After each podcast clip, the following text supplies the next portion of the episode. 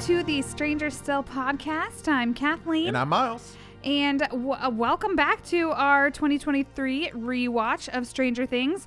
We are following our 11 main characters of Stranger Things through season one through four. We are on the last one. We've been waiting What for a 11. journey! What a journey! Stranger Things is all about the characters, and we num- we saved the best for last. We saved the the best for eleventh for 11. 11.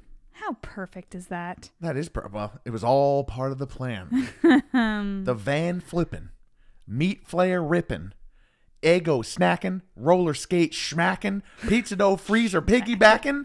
It's one, two, three, four, five, six, seven, eight, nine, ten. It's eleven. Hey, well done. That was a good one.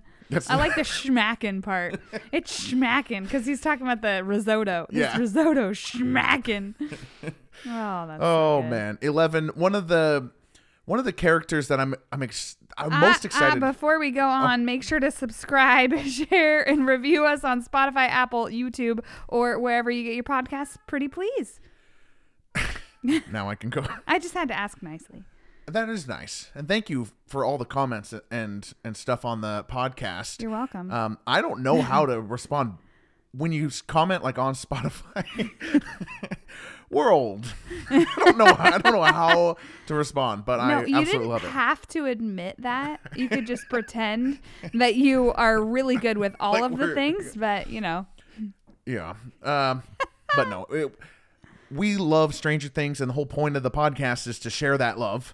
You know, so if, if, if even one person is listening and finding, you know, any enjoyment out of it, then it's worth it. Yeah, we so would thank just, you. We would just have this conversation without mics. And I would like to say every time that you guys make any sort of comment, it, it just pumps us up. So thank you Yeah. for that.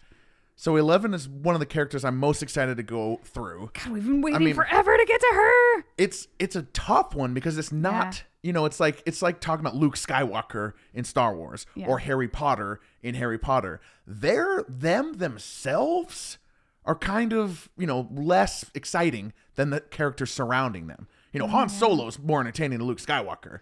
You know, Ron and Hermione are more interesting than Harry Potter. And in this case, a lot of the characters we went through are more like like traditionally exciting than Eleven. Yeah. Well, because she's been such a focal point. I mean, every other podcast, if you guys have been listening from day one, I mean, she we talk about Eleven in every single podcast. So anything we say is it's almost like a review. She's so Yeah. well known. She's so well delved into already.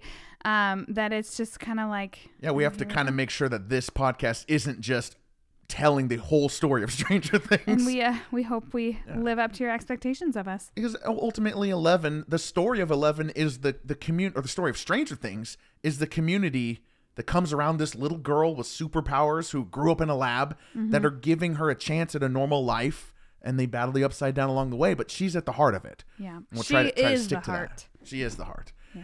Uh, well, I thought Mike was the heart. She's the real. Oh, that's true. She's she's the real heart. Mike's also the heart. Also the heart. But Eleven is the heart too. Yes. Perfect. All right, let's start it. Season one. We meet Eleven as the girl who can't have gone far. Um, and she sneaks into Benny's diner for food. Benny, Benny. gives her some real food, says she's got to talk, give her an ice cream. She's got. We see she's got a tattoo on her arm, the number eleven. We see she has powers. She Oh. stops the fan. Hold the phone. Yeah. We usually like to say spoiler alerts in the beginning, don't we? Uh, we haven't really been. We haven't. But I'm pretty sure. no, I mean, no better time than right now. there are some spoiler alerts going into this podcast. We are going through every single season, so The title of our podcast is Rewatch. Stranger Still Rewatch. So Fair. it's it's on you. Okay. you came to this so we hope you've watched Stranger Things already. great add-on. Thank you. She's got the tattoo, number 11. She stops the fan, sort of menacingly, and we're, we're not sure what to think about this little girl. Are we meant to be, do you think we're meant to be concerned about 11, you know, fearing her in these opening scenes? I mean, I think it's certain that the Duffer brothers, we they were trying to confuse us here.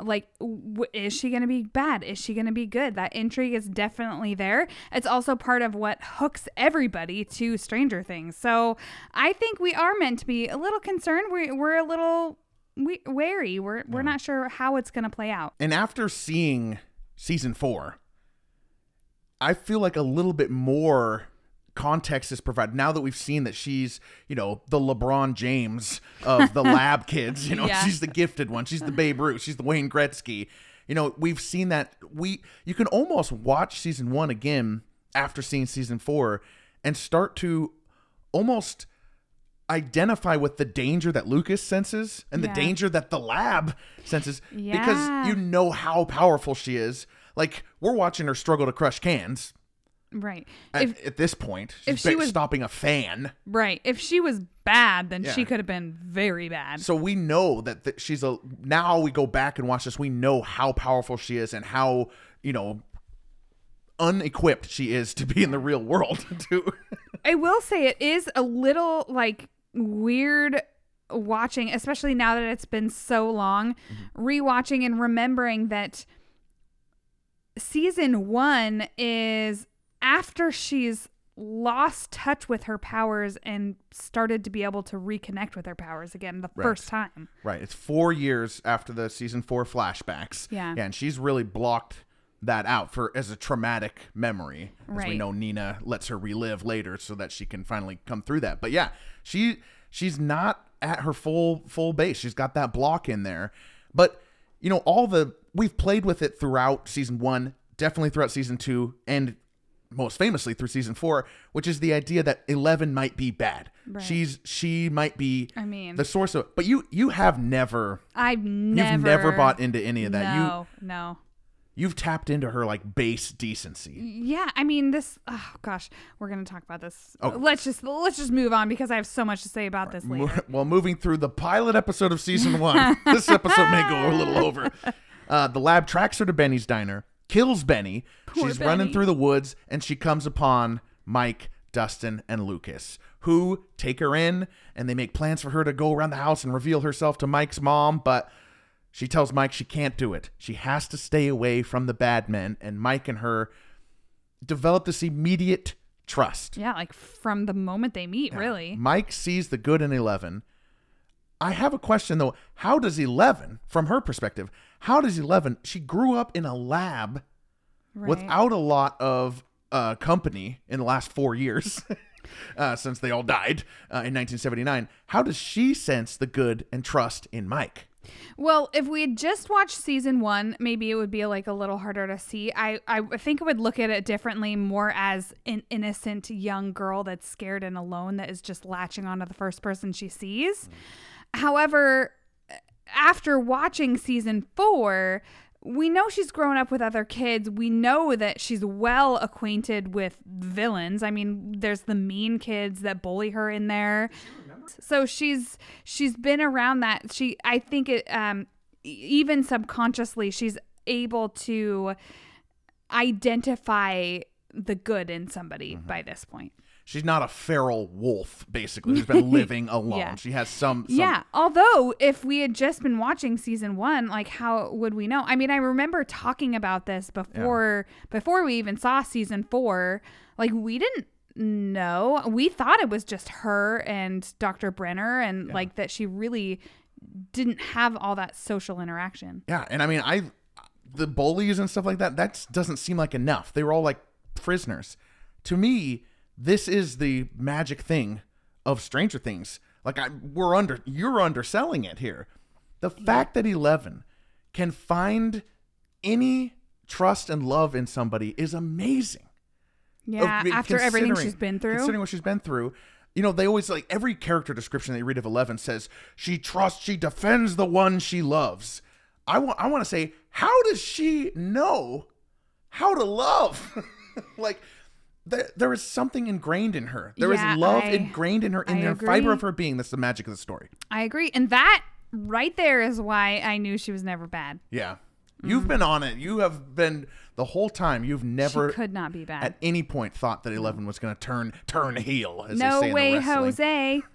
So we're seeing as we go through season one, she's with Mike, the friction with the party. We're seeing flashbacks into her recent life in the lab in 1983, struggling to crush cans, being told to kill cats, uh, killing guards. was it cats or I thought it was a bunny rabbit? no, it's a cat.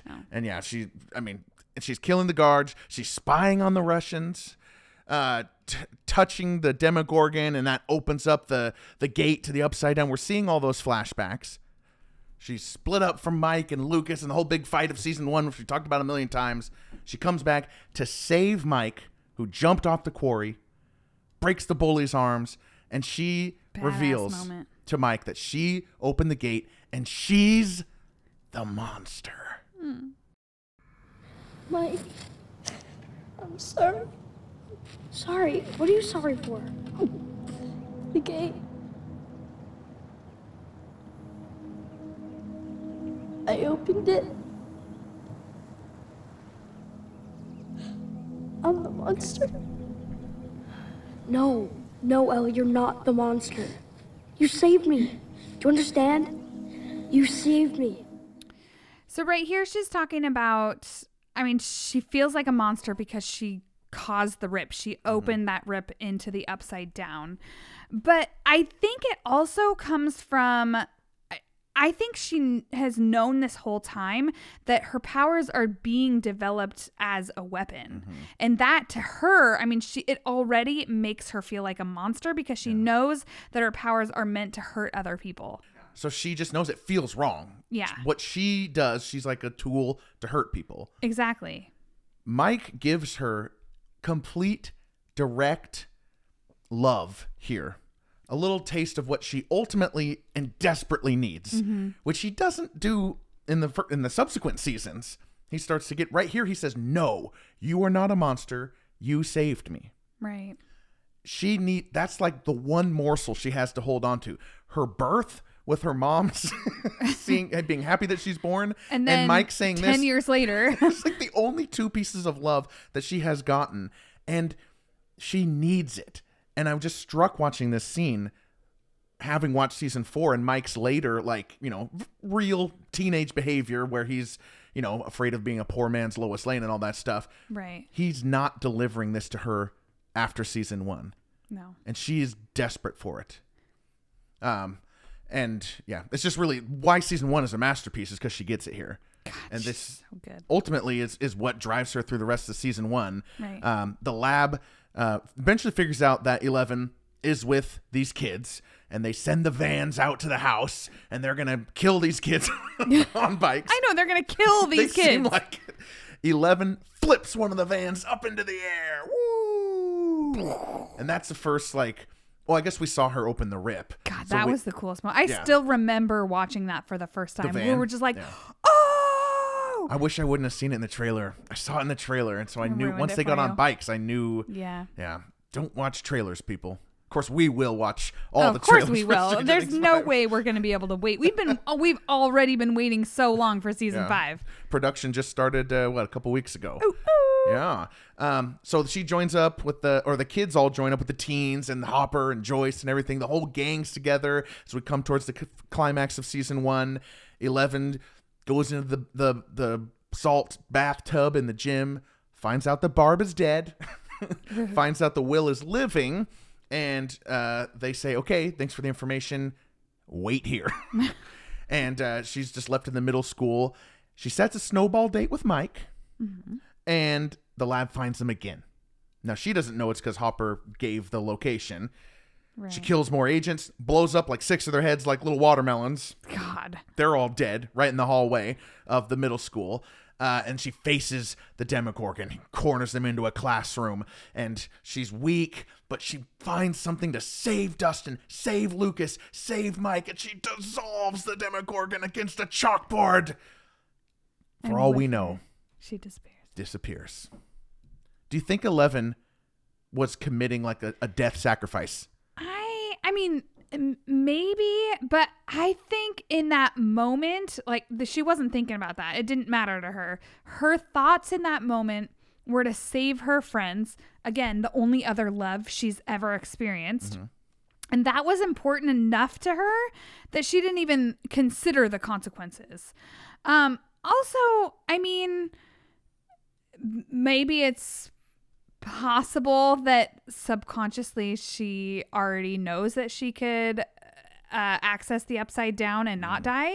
So I don't know. I think she is do. I think she's, you know, they didn't know that they were going to write when they first wrote it. They didn't know there were going to be subsequent seasons. Okay. And ch- check out our "What If" season one was all there is podcast. I think it's from March, and I I think that the ending of this little girl who lived in a lab, who got a morsel of love, and intuitively knew to trust these kids, and then saves them from what she perceives as something she caused, and she disappears and dies. What type of tragic story? It's like Shakespearean tragedy level. It's like it's a masterpiece It of, of a movie is. And you you're left to wonder like who was this girl? Who could she have been? You know it's it's super sad. Right. And you know, sorry, but the gem of that of that masterpiece story is still there. Yeah. because 11 thinks she's doing that. 11 thinks she is sacrificing herself for these three kids who she's only known a week.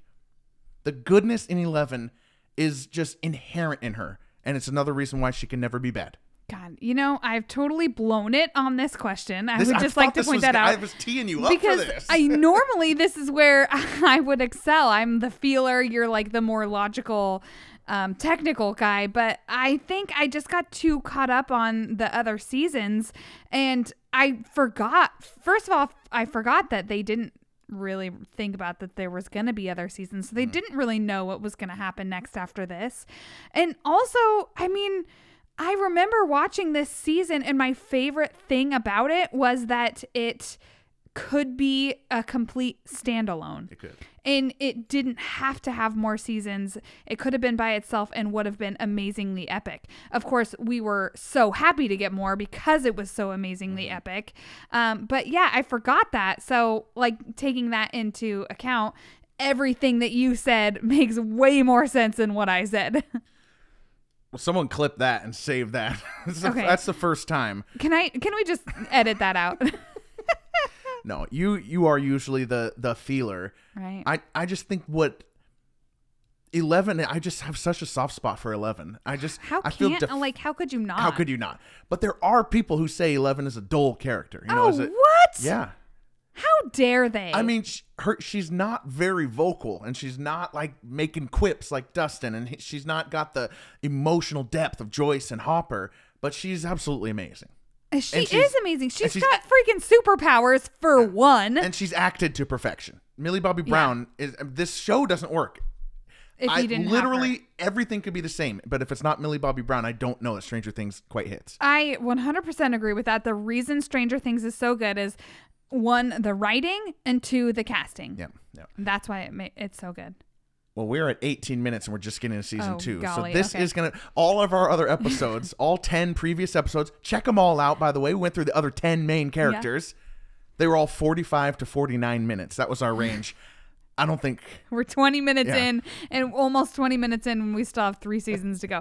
Hey, you know, we did think that this was probably going to go long. I mean, Yeah. we are covering 11. For goodness sake, come maybe, on. maybe the fact that we thought it was gonna go long is why is why, is yeah, we happening. manifested it into an existence. Self-fulfilling yeah. prophecy. All right. On to season two. Season two. Eleven is on day 327, living in a cabin with Hopper. Uh, we know that because she's counting the days. She's Right. following these rules that they've set, the don't Right. be stupid rules. Yeah. Um, and Hopper is, is letting her down. He he lets her down on Halloween, says he's gonna be there, and he doesn't make it in time. She goes out in the daylight the next day. She comes back. Hopper is absolutely pissed because she's not supposed to go out in the daylight. They have a fight. She says, "When can I leave?" He says, "Soon." She says, "When is soon?" He destroys the TV. She shatters the windows. The usual father teenage daughter fight. the next day, she finds Hopper's files on Terry Ives, Mama, and she runs away. Ma- the way you said mama. There was a weird way. Almost like I was going to go into Mamas, don't let your babies grow up to be cowboys. All right. This fight, we lo- we talked about this from Hopper's perspective. Is 11 being impatient or is she right to be frustrated with this year in this cabin with with the the, the core question, when is soon? When can I begin a life? Well, uh, first of all, of course she's impatient. I mean, but you can't blame her for that. We actually have a real life uh you know, like relatable instance to this. Really? Yeah, we recently had a baby, and Oh, yeah? I was in the hospital for five days. And by that last night, my wonderful husband here, co-host, had had enough, and he was ready to go home, and felt like we were maybe a little bit locked up by that time. So uh, that was five days. She's been in this cabin. Understandable. She has been in this cabin for a year and he has given Hopper has given her no discernible timeline as to when she can leave. All he keeps saying is soon. So, I mean, how would you feel? Uh, like uh, so I think her she's impatient, but it's justified. Yeah. I I agree. I mean, we've talked again with all the 11 stuff. We've talked about it before. There she needs to experience the world. Yeah. He's treating her like a commodity put in protective bubble wrap. Right. And she needs to get out there. You can't hold us here. It's not a prison. And those may have been the exact words that my husband used. like 11, I merely inquired if we leave, are they going to kill us? You know, like, what's going to happen? um, very fun. Thanks for bringing that up. Oh, by Oh, you're welcome. He's now four months old, everybody. We do not have a newborn just hanging out No, right no. now. We could not pos- podcast with a newborn. No. But Hopper also has a point, which we've talked about as well, which is he's not just doing this protective bubble wrap because there's not a threat.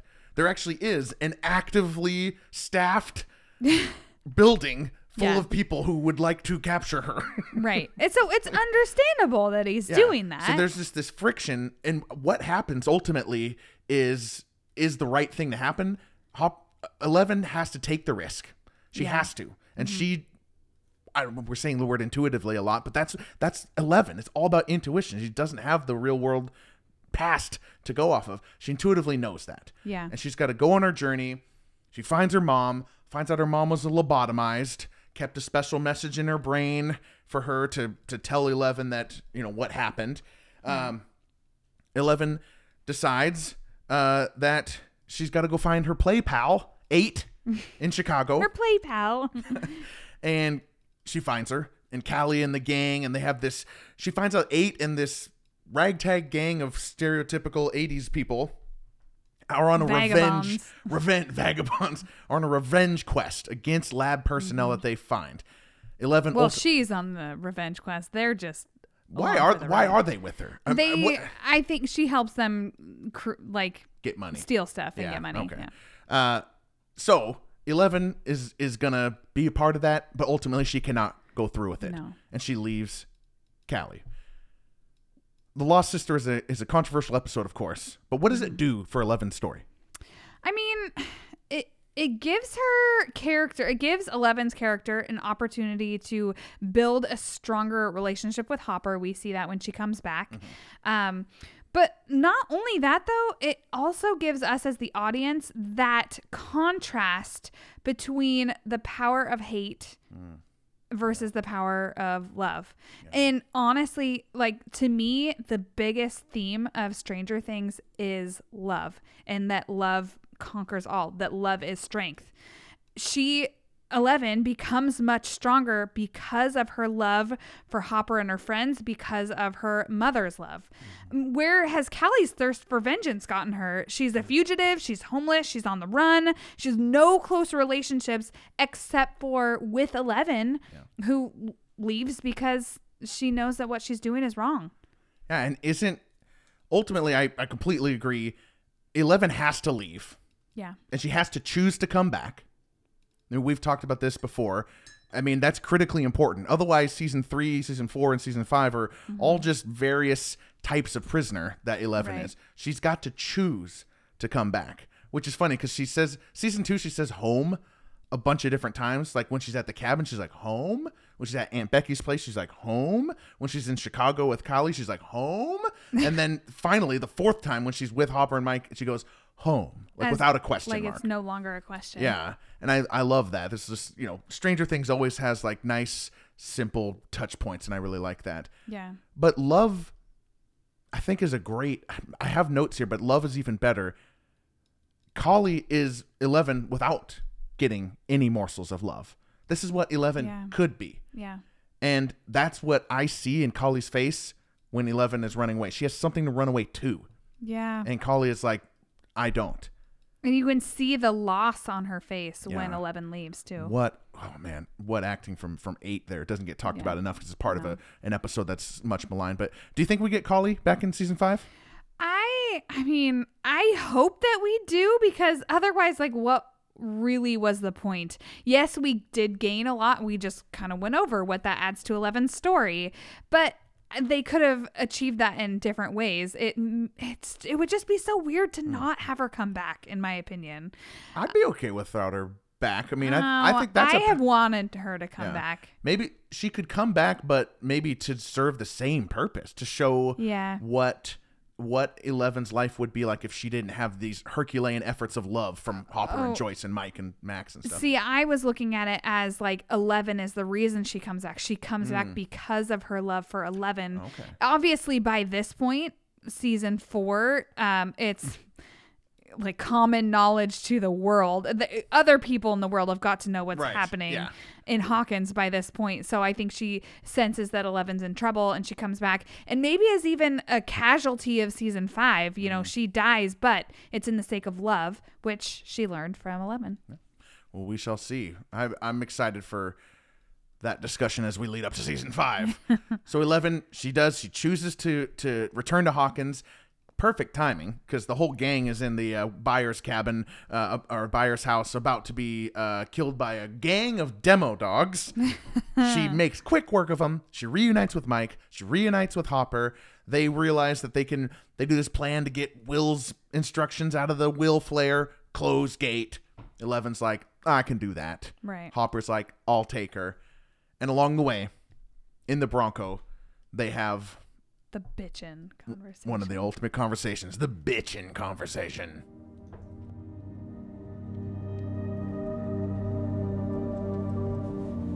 I've been stupid too. I guess we broke a rule. I don't hate it, by the way. This whole look. It's kind of cool. Bitch him. Okay, sure. Bitchin'.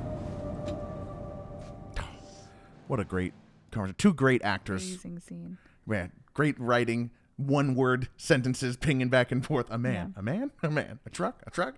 Just amazing stuff.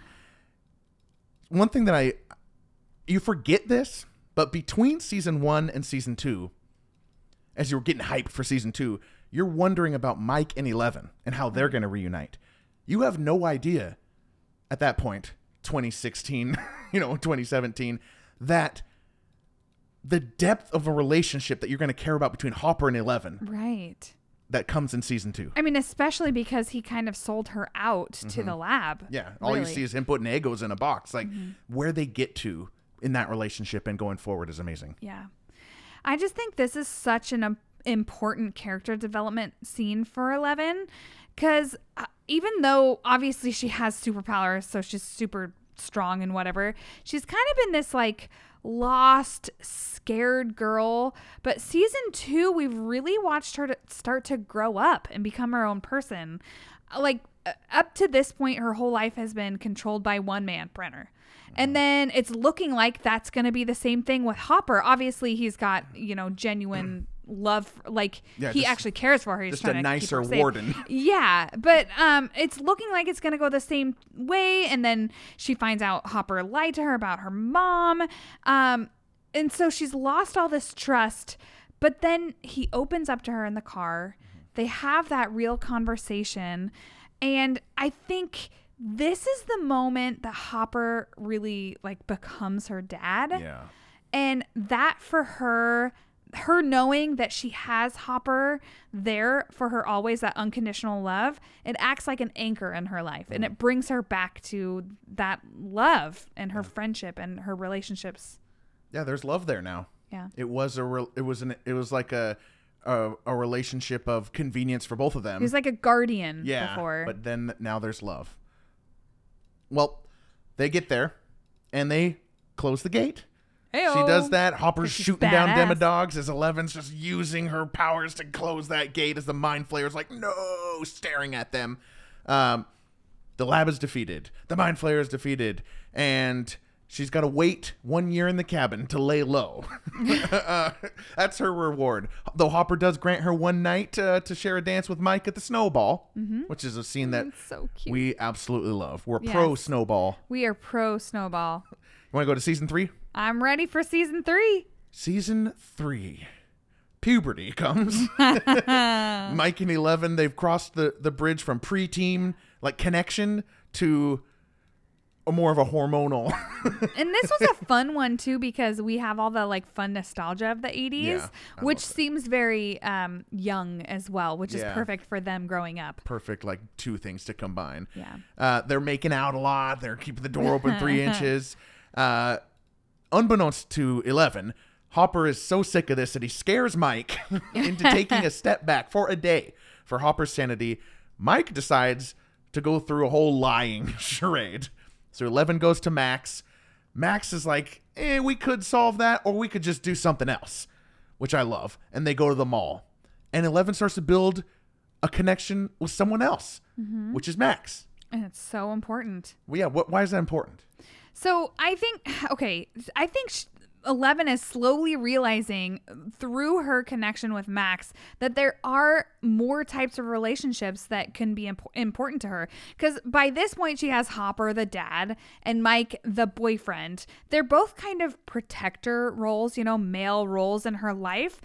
And here comes Max, this strong, independent friend, and she shows Eleven that really there's more to life than just boys.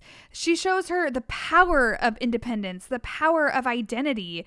I mean, Mike puts them in their own private bubble. Hopper wants to protect her from the world, basically. But Max shows Eleven that it's important to experience the world. She should have interests. She should have fun. She can be her own person. It doesn't have to revolve around somebody else. And that's that next aspect. That's why Mm-hmm. no one person could have given Eleven, you know, the the life that she's getting after growing up in a lab. Max adds that that Mm-hmm. Right. important element. The the Max and Eleven Madonna, you know, parody at the mall. That's like the probably the happiest moment of Eleven's life. Yeah, the most fun she's ever had. Because even like her super happy moments are all mostly caged with violence. Like she destroyed the the gate. Yay. You know, it's like all those things are like still her using her weapons. This is more, yeah, like you said. So Eleven is hanging out with Max. Uh, she's slowly growing concerned about Billy after a game of s- power powered spin the bottle It goes wrong. I don't know, super Supernatural spin, the bottle. uh, the boys, um, Lucas, Mike, uh, after she dumps Mike, they connect back again uh, with the girls, and they all figure out, with Will's help and everybody, the Mind Flayer is back in the form of Billy, who has been flayed. They find that out from the sauna test. They have this whole battle. Eleven is just throwing herself. She's got blood, bloody tissues all over the place. She's throwing herself into finding the flayed, into finding Billy. She's having this conflict with Mike, who thinks she's going to exhaust herself. She's having this conflict with Max and Mike. They're fighting. Eleven says, "Trust me." If he goes to find Billy, who's just sitting there, and he grabs his arm, and Her it arm. Oh, yeah, you're right. Billy grabs her. You're Yeah. right. Billy grabs Eleven's arm, sends them to this place, which is mm-hmm. Billy's mind. Eleven learns from that a little bit about Billy, walks into the storm, back into the room. It's empty. And this is where what we think is the Mind Flayer at the time, now know is Henry Vecna Creel, says he's building an army. It's all for you. And you're going to destroy the whole world, starting with you. This is a chilling scene. It was chilling when we saw it in season three. Now that we've seen season four, we know the whole Vecna 1 Henry backstory. How does it change the viewing of this? Hmm. I mean, it it makes it a lot more personal. I I mean, when we were first watching this, to me, I'm thinking this otherworldly evil that has identified this power in her and is thinking like I can use her. She is the ultimate power that can bring me to the world so I can take it over. But then finding out that it's Vecna, Henry, one, she has a past with him, and it it's really really more vengeance. He he's doing it all for her so that he can come back to this world and create it into the image that he thinks it should be. Yeah, I I totally agree with you. The the personal aspect of this. When I was rewatching it, I couldn't help but just I'm so happy it fits. You know, because there's so much in Stranger. We talked about we joke about the upside down as what is the upside down? It's just whatever we needed Right. for the story. But when you're listening to Billy, the actor who plays Billy, talk to Eleven in this scene, he sounds like Vecna. He sounds like Henry. And I was reading about that. The actor who plays uh, Henry Vecna one said he Jamie Bower Campbell he modeled some of the speech after the performance Oh. from Dacre Montgomery and and Billy. So it, that was on purpose. Wow, I didn't know that. Yeah, and it just it fits, and I love that. This is really the first thing. I agree with you. You know, when we first watched it, it was an ancient evil. Now it's much more personal. Mm-hmm. You know, what are you gonna do? Takes, a, takes it out. Uh, takes a little bit out for me, It but takes a little bit out from what we thought, but and we keep repeating ourselves. We're on the eleventh episode, people. it is a much better scenario for season five. yeah. I mean, how is Eleven going to dis- defeat an ancient evil and make that cinematically satisfying? Mm. Sat- battling this this being that's down there with with emotion and, and vengeance and anger is going to be way better. At least there's a focus. Yeah, I mean, yeah. better. I mean, it. Okay, moving on. Moving on, after that speech, they have a couple more tangles with the meat flayer. One in the cabin where she gets bit on the leg. At the mall, she's starting to she's noticing her powers are gone. Yeah, she's she's losing some of that power. And at the food court at the Gap, she's got to run away like a like a plebeian without powers. Plebeian. Billy is able to overpower her, bring her to the altar where the meat mm-hmm. flayer is gonna eat her on behalf of Right. Vecna, take her powers and stuff like that. Is he eating her or I think he's gonna like tube her and take her powers or something because he Okay, he gets something from that bite. control her somehow? yeah, exactly. He gets something from the bite, Okay. and this is gonna be more of that. Right. But she unlocks Billy, basically. Yeah. And Billy saves her long enough uh, for Hopper and Joyce to turn that key and uh, and thwart the upside down yet again. Huzzah! How does Eleven? We've talked so much about the Battle of Starcourt, and it's so amazing. But how do, how does she bring back Billy? I mean, there's one thing specifically that Eleven can identify most with, and it's a mother's love because her powers were- were first strengthened by that first memory of her being born and feeling her mother's love. So when she saw inside Billy's mind, she saw the connection that he had with his mother, probably the only person who truly loved him growing up, which comparison there. I mean, that was her first feeling of love, and she didn't feel any more until Mike. And then that was the last love that he felt, really, basically, because his father's dirtbag. um, so I think she instinctively knows that this is how to pull him like to his humanity. That's where his humanity has been. Even though all we've really seen of Billy is the negative, mm-hmm. deep down there is good, there is humanity there, and she knows how to reach it. And is this just running up that hill for Billy? Yeah. Like it's uh, we talked Yeah. so much about it in the Battle of Starcourt episode that we did. Check it out. but it's not it's not even just the memory of his mother's love. She is describing the way that he remembers it because Yeah. she's been in his mind, Yeah. not just describing in general. And that's powerful. That's running up that hill. That's what the power of music as well. In the absence of a Walkman, this is what she does basically absolutely love that scene. It's my favorite part of all of Stranger Things is the Battle of Starcourt and Wow. specifically this I mean it's the Darth Vader moment. Yeah. This is Darth Vader who's a horrible person, does one small amount of good at the end, and Eleven is Luke Skywalker. You know, and she and one of the reasons we look up to Luke so much, how does he defeat the Emperor? By deciding not to fight. And how does Eleven defeat the Mind Flayer in this case?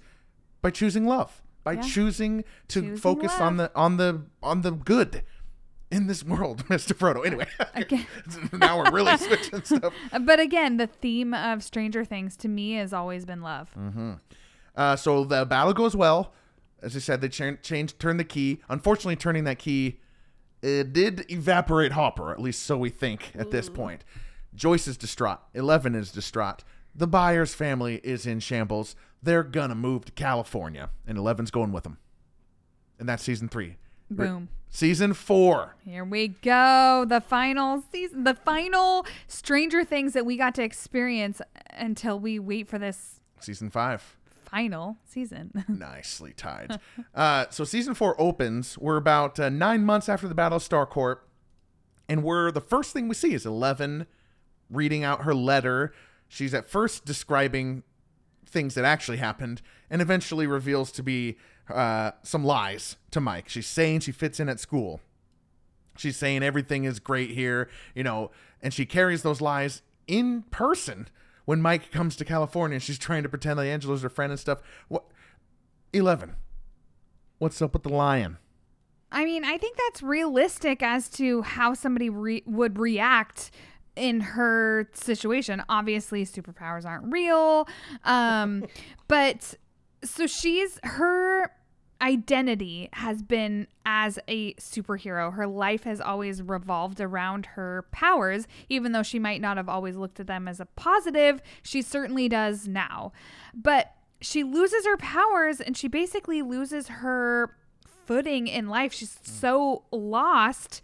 She's not only that, but she's lost the only good father figure she's ever had in her life. So, and then and then her home. So she's moving away from everything that's ever been good and having to start over. And that I mean, the insecurities that she's feeling I- I think she doesn't want Mike to see that. Ironically, because she fears that Mike will no longer want her, Mm-hmm. Which is ironic because Mike is Has a the same thing. has the same Yeah. thing. so I I love that how Mike was lying to her throughout Yeah. season three. Yeah. Eleven's lying to Mike throughout season four.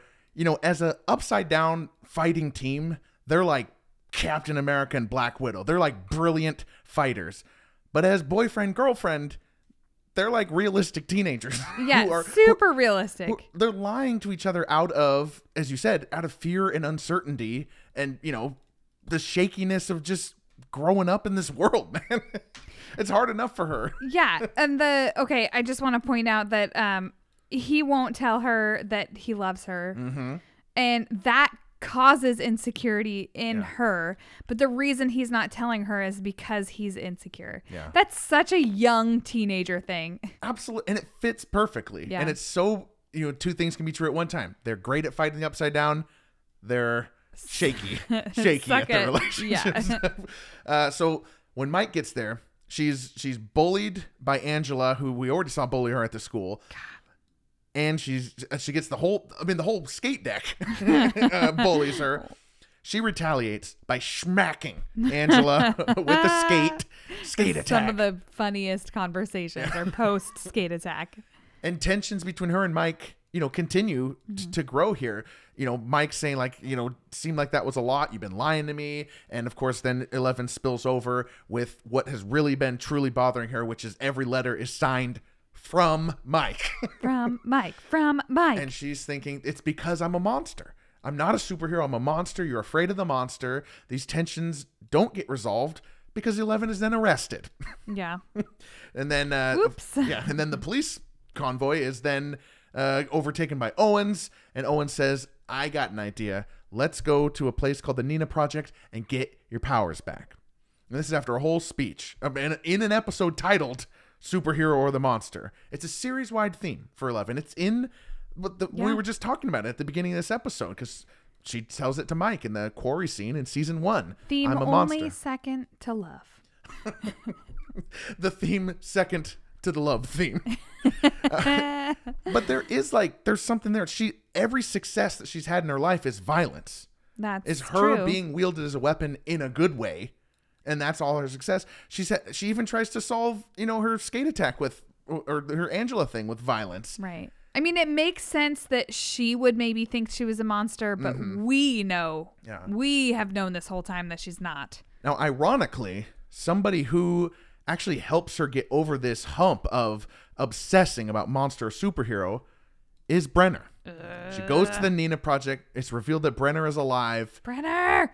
And he, and Brenner is the one who, after they're trying to jog her memories and stuff like that, he basically says like the world is more complicated, and that's what season four kind of is. It's Eleven dealing in that gray. They're getting to be more and Yeah. more adult here. Yeah. And you know, it's at it's at the same time that Max in the Hawkins timeline is dealing in the gray of her honestly complex complex grief God, over Billy. So we kind of And get these please listen to our Max episode because Yes. God, that was a good one to delve into. That was. And Max is of course one of our both of our favorite characters. But yeah, both these things are happening at the same time. Eleven and Max is just getting more complex, more adult.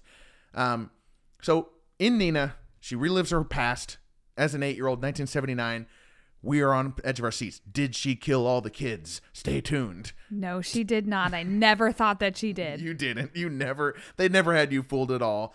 Her traumatic memories were that Henry, or one who turned out to be Vecna as well, killed all the kids, and Eleven defeated him by shoving him into the wall and banishing Sending him, to some other world, Yeah. which we know is the Upside Down. All is well in 1979, at least for a little while.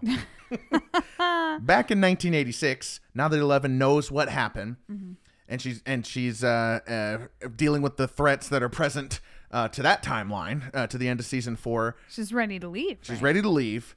Brenner traps her in that Nina room, and they have a the blowout dramatic conversation. If I was the monster.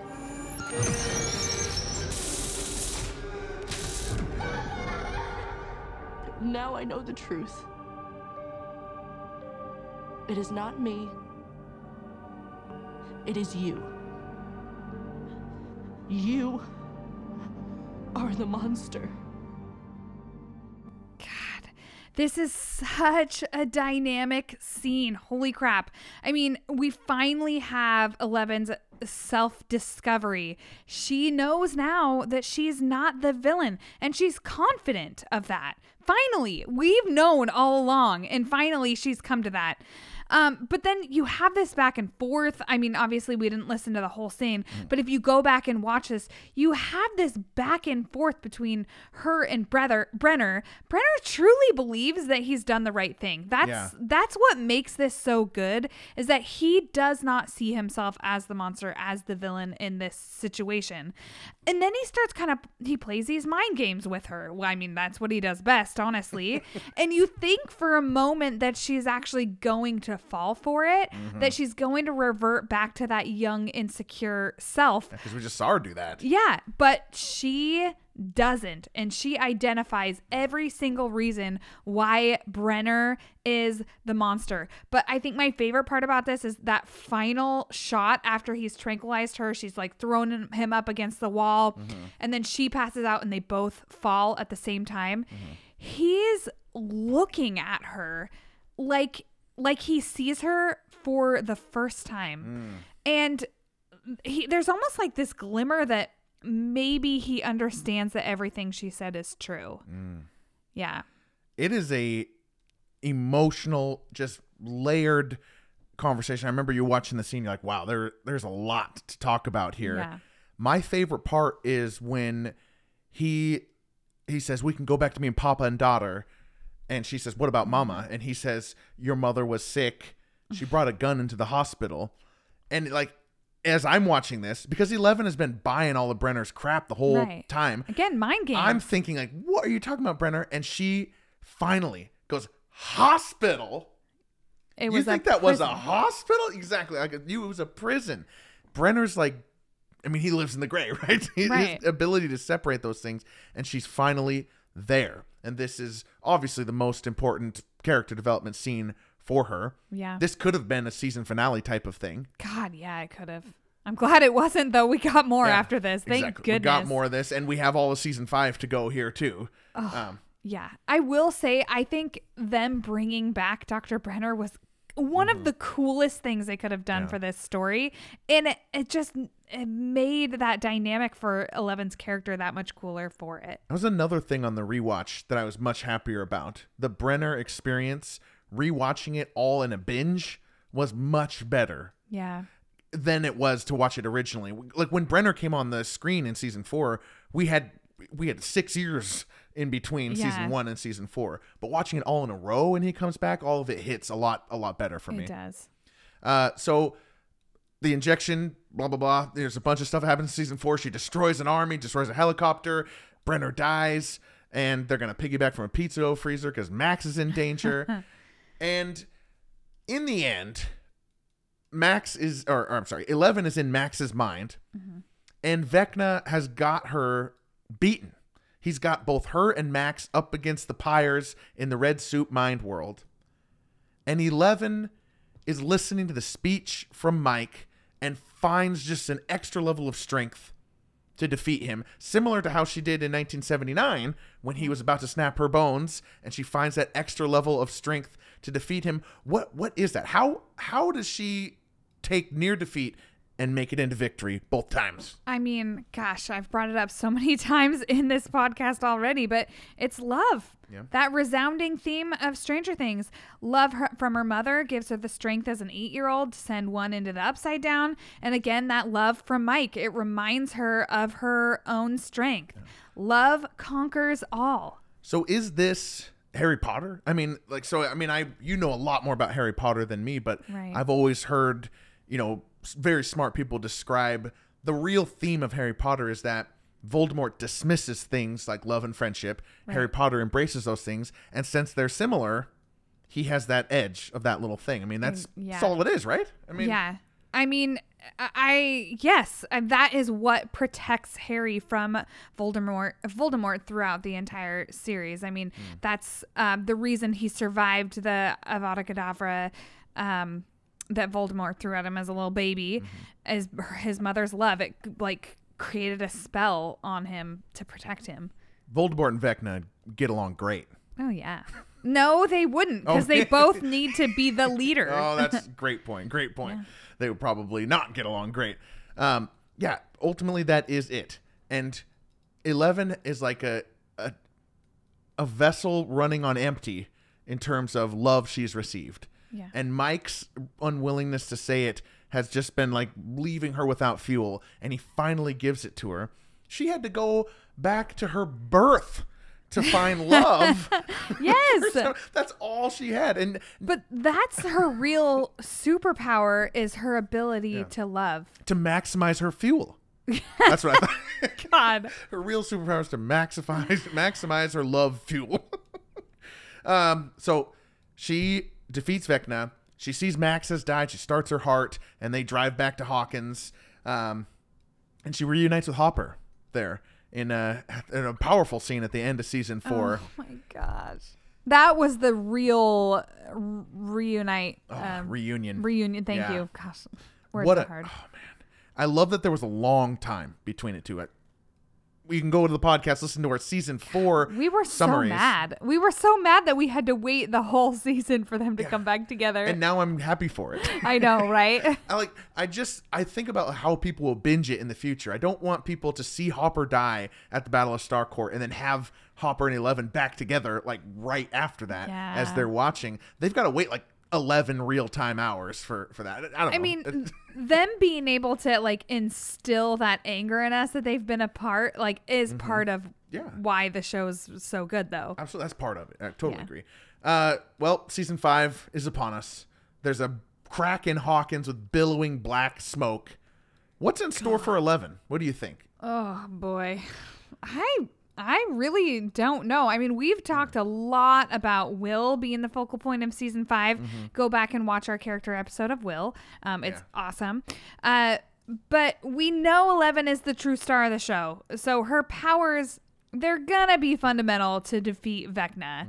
So e- even though I think we're really gonna be focusing on Will, it, it's all still gonna come down to Eleven Yeah, how that's going to happen i i really don't know i i know people have speculated that she'll die but i am hopeful that they'll all survive i mean for just once Yeah. let everybody live yeah. I mean, it's not the type of show that kills everybody. no I yeah. Will is the one with the most turmoil in his arc currently. yeah Eleven and Hopper too. We, we talked about this. season four kind of closed their major arc. Yeah. You know, everything we just talked about with Eleven and Brenner, that was the big journey for her and her realization and coming to terms with what has happened to her. All of that is kind of done. And Right. Eleven's going to go into, and I'm sorry that I talk about Star Wars all the time. I hope people like Star Wars as well.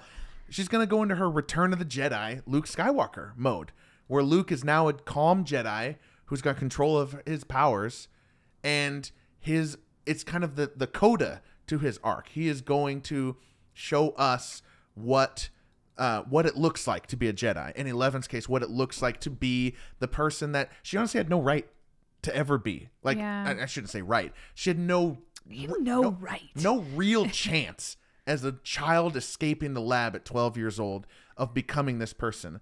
But everyone has combined to give her a real life Yeah. against all odds.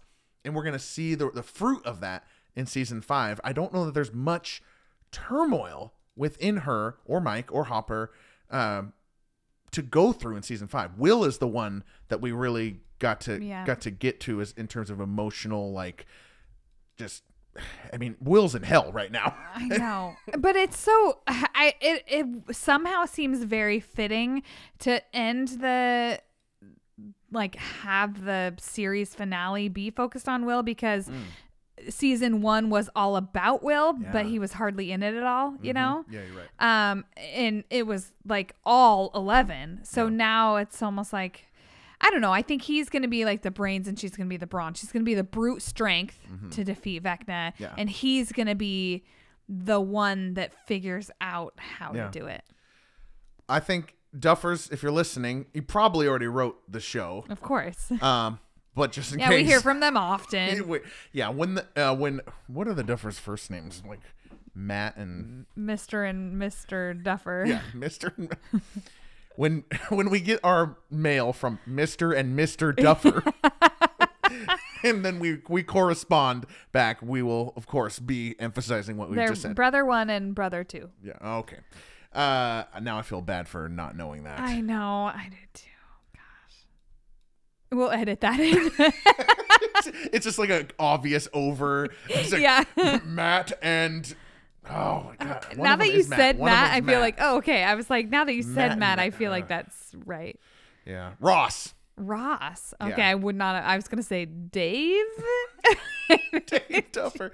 Dave All right, we're Duffer. getting a little loopy here. Eleven full episodes. Thank you for doing this, Kathleen. Uh, check us, check all the episodes out. We also have reviews of every chapter. Yeah. Uh, and just uh, a full round of applause to my beautiful wife, Kathleen, Aw, who gee, recorded thanks. recorded these episodes while pregnant. oh boy. then yes, had I a did. baby and is now Finishing out our character finish- episodes. finishing out our character episodes with a four month old baby. So bravo to you, my beautiful wife. And you know, uh, now I just have to say it's a little bittersweet. Now all we have to do is wait for season five. we'll be back for trailers, right? Oh, We yeah, gotta- I, I mean, mean, we'll be back. yes, We'll be back. back for, uh, for little Yeah. episodes here and there. But I mean, these have been so much work. We won't be won't be doing any more of these. I mean, we're just we are just ready for season five. We are just ready, and it just started production. So uh, we got a ways to go. it's the long wait, Is it- but it's the final wait. Did I see somewhere that we're maybe getting it in Christmas next year? I don't know. I mean, I've just seen so many dates everywhere. Yeah. When we had our podcast on Stranger Things Day 2022, I predicted that the show would come out about now. of course, there And were it's there- actually going to come out probably a, a year from now, right? maybe more. Yeah. It takes a long time to produce this show. All right. Well, we're we're kind of stalling because we want it to be aim at end at an hour to be nice, crisp hour. And the show's great, and, we, love our get- characters. And to account for time, my name is Miles. And I'm Kathleen. And Good night. Good, Good night.